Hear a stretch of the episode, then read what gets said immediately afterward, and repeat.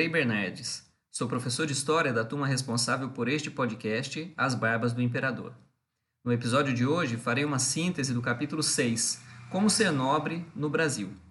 Pois bem, galera, toda forma de governo possui uma dimensão simbólica. No entanto, a monarquia leva a importância dessa dimensão simbólica ao extremo. O que eu quero dizer com isso? O luxo, a suntuosidade, a pompa dos monarcas e dos nobres, os títulos, os distintivos, as medalhas, as condecorações, os palácios, enfim, tudo que cerca a família real e a sua corte, os demais nobres, serve para imprimir na sociedade uma característica de distinção social. Ou seja, dá para perceber que dentro desse sistema monárquico a igualdade não é um princípio universal. Na verdade, os homens são distintos entre si pela sua condição. E os nobres e a família real tentam demonstrar em cada gesto, em cada oportunidade, essa distinção, o quanto ela é especial e diferente das demais classes sociais.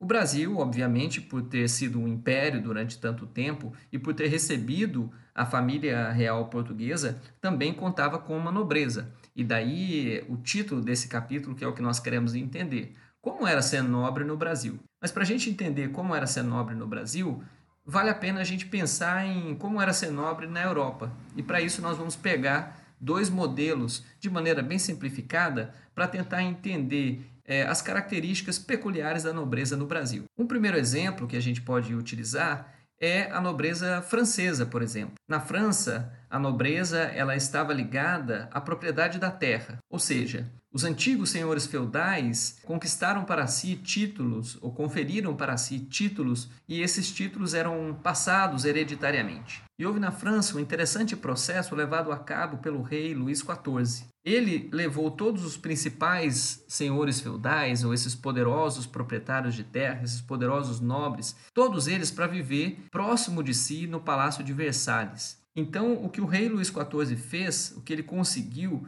foi ao mesmo tempo concentrar ainda mais o poder em suas mãos, ao passo que ele agraciava também esses nobres poderosos que passavam a viver bem próximo desse soberano. Então, ele, ao mesmo tempo que concentrava o poder, ele agradava aqueles que, em tese, seriam desprestigiados com essa concentração de poder. Quando o rei Luís XIV reuniu todos esses nobres é, no Palácio de Versalhes, ele criou ali a versão mais acabada, talvez, da vida na corte. Tudo ali no Palácio de Versalhes girava em torno de regras estritas de comportamento que distinguiam essa corte de todo o restante da sociedade francesa. Então, os gestos, as cores das roupas, que inclusive as próprias cores das roupas eram exclusivas de certas classes sociais, nem todos podiam utilizar as cores das roupas que eram reservadas aos nobres, as formas de se, de se portar, de saudar, de falar, de caminhar, tudo isso exalava uma distinção social. Isso é muito curioso porque era uma estratégia de modo que a desigualdade ela não chocasse a população, pelo contrário, ela causasse admiração. A gente pode pensar nisso de maneira diluída até hoje pelo encantamento que certas pessoas têm, por exemplo, com as aventuras e desventuras da, da família real britânica. As pessoas ficam acompanhando o casamento, as férias, o que fazem, como se vestem, o que comem os membros da família real britânica até hoje, como se estivessem assistindo um reality show ou uma novela televisiva. Então, esse é um mecanismo através do qual a monarquia, ao invés de chocar, indignar a população pela desigualdade, pelo contrário, ela causa admiração. Tamanha distinção social dessas pessoas que têm um jeito tão especial de se portar, de comer, de beber, de falar de modo que a população comum não domina essas regras e se sente, em alguma medida, inferiorizada, naturalizando essa distinção social e admitindo que a posição dos nobres, de fato, é superior na sociedade. Pois bem, na França, então, Luís XIV conseguiu o modelo mais acabado da vida da corte no Palácio de Versalhes e a nobreza francesa tinha como base a propriedade da terra. Em Portugal, que é o segundo modelo que eu vou falar brevemente, a nobreza era constituída de uma maneira ligeiramente diferente, porque ela não estava ligada à propriedade da terra, mas sim aos feitos militares. Então, a nobreza em Portugal ela se constituiu em torno desses guerreiros que passaram também os títulos de nobre aos seus herdeiros. E no Brasil, Como era? Será que no Brasil ser nobre estava ligado a ser proprietário de terra ou será que estava ligado a feitos militares? Nós sabemos que mesmo durante o período colonial já havia no Brasil uma certa nobreza, se é que a gente pode dizer isso. Alguns senhores de engenho, por exemplo, de Pernambuco, eles costumavam a dizer que eles eram os nobres da terra, ou seja, os nobres daqui mesmo do Brasil. E próprio, os próprios reis de Portugal designavam, por vezes, nobres para assumir posições administrativas na colônia. Então, eventualmente, existiam alguns nobres no Brasil durante o período colonial mas não existia propriamente uma vida na corte. Isso vai mudar quando Dom João VI vem ao Brasil no final de 1807, chegando aqui em 1808, e traz consigo milhares de, de nobres e estabelece no Rio de Janeiro a sua corte. Bom, a partir desse momento há então uma nobreza bem estabelecida, próximo à família real portuguesa no Rio de Janeiro. No entanto, essa nobreza se instalou numa cidade em que não tinha as condições infraestruturais e nem as residências apropriadas aos nobres. A cidade não tinha calçamento nas vias, animais e porcos andavam pelas ruas, as condições de higiene não eram as, as melhores. Isso fez com que muitas pessoas começassem a presentear a família real com residências ou com favores dos mais diversos para se aproximar desses nobres e dessa vida da corte. Uma das formas do rei de Portugal reconhecer esses favores que eram feitos nessa cidade que ele acabou de adotar e que tinha condições tão adversas para o estabelecimento da sua coroa, era concedendo títulos de nobre.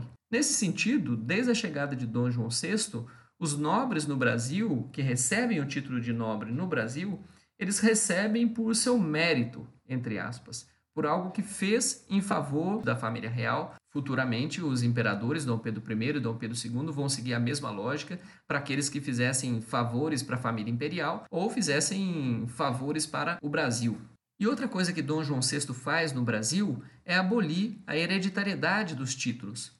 Isso quer dizer que uma pessoa que recebia um título de nobre no Brasil, quando ela morria, esse título não passava para os seus herdeiros. Ele se extinguia com a morte dessa pessoa. Então, aqui nós já temos duas características muito peculiares da nobreza no Brasil. Em primeiro lugar, que ela não estava ligada à terra, ela não estava ligada a feitos militares, mas ela estava ligada ao mérito ou a algo que essa pessoa fez em prol de Portugal ou fez em prol do Brasil durante o período imperial. Em segundo lugar, que esse título não era hereditário. Para a gente ter uma ideia, durante o reinado de Dom João VI e a presença dele aqui no Brasil, ele nomeou 254 nobres durante os 13 anos em que ele esteve aqui no Brasil. Isso quer dizer que ele nomeou mais de um nobre por mês. Se a gente considerar os títulos concedidos também por Dom Pedro I e Dom Pedro II, totalizam quase 1.500 títulos nobiliárquicos cedidos. Como a gente pode perceber através da minha fala, o título de nobre, portanto, era uma concessão do rei. O rei, portanto, escolhia e dizia que tal ou qual pessoa receberia o título e qual título esse seria. Esse título, eventualmente, era até refutado. Os casos são poucos, mas existem alguns que recusaram. No entanto, como era um fator de distinção e prestígio social, é claro que na maioria esmagadora dos casos, essas pessoas aceitavam os títulos. Mas não bastava só aceitar, era preciso formalizar e registrar num cartório esse título. E o cartório que era responsável pelo registro dos títulos nobiliárquicos era chamado a Nobre Corporação dos Reis de Armas.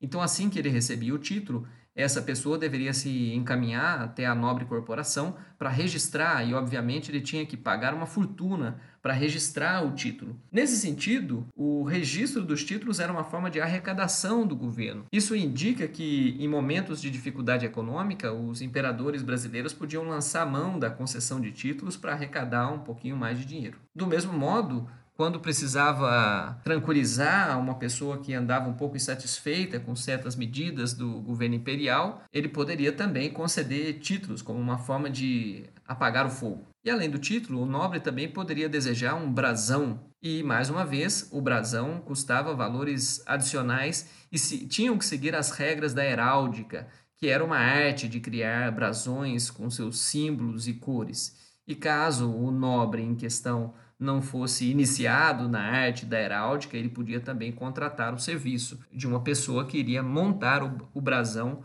com os símbolos, os dizeres, as cores que representariam as qualidades daquele nobre. Outra coisa que é interessante a gente pensar é que nem todo título nobiliárquico no Brasil possuía grandeza.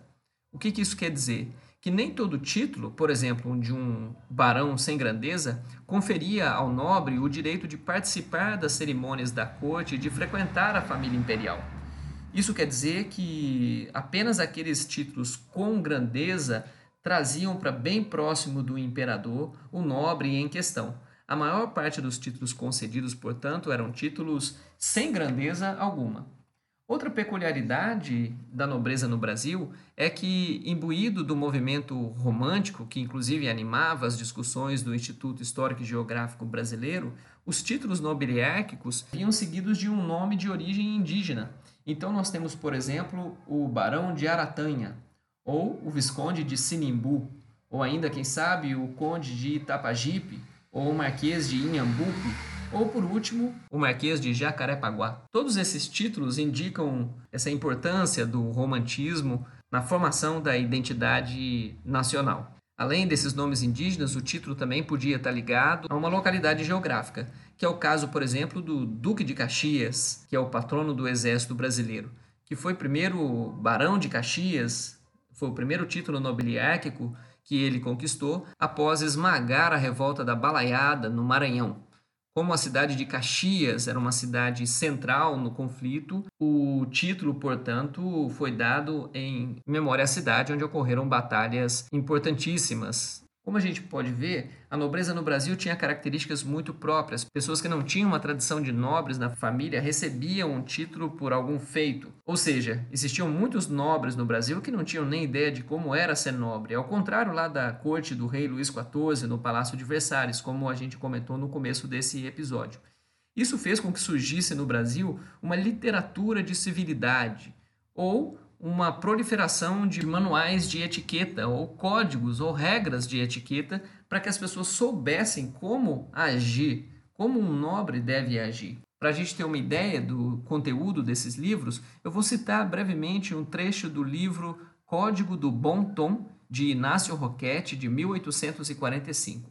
Para os homens, recomendava-se o seguinte, abre aspas, Fale sempre às senhoras com voz mais branda do que aos homens, não as trate por tu.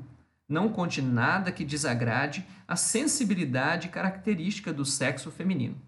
Fecha aspas. E para as mulheres, recomendava-se, por exemplo, o seguinte: abre aspas. Se se calarem, cale-se também. Se te divertires, não mostre, senão, uma alegria moderada. Fecha aspas. Ou então mais essa, abre aspas. Nunca diga do que gosta e do que não gosta, e evite fazer questões. Fecha aspas. Ou por fim, abre aspas. Tente saber com disfarce sobre a história das pessoas com quem conversa, mas jamais pergunte diretamente. Fecha aspas.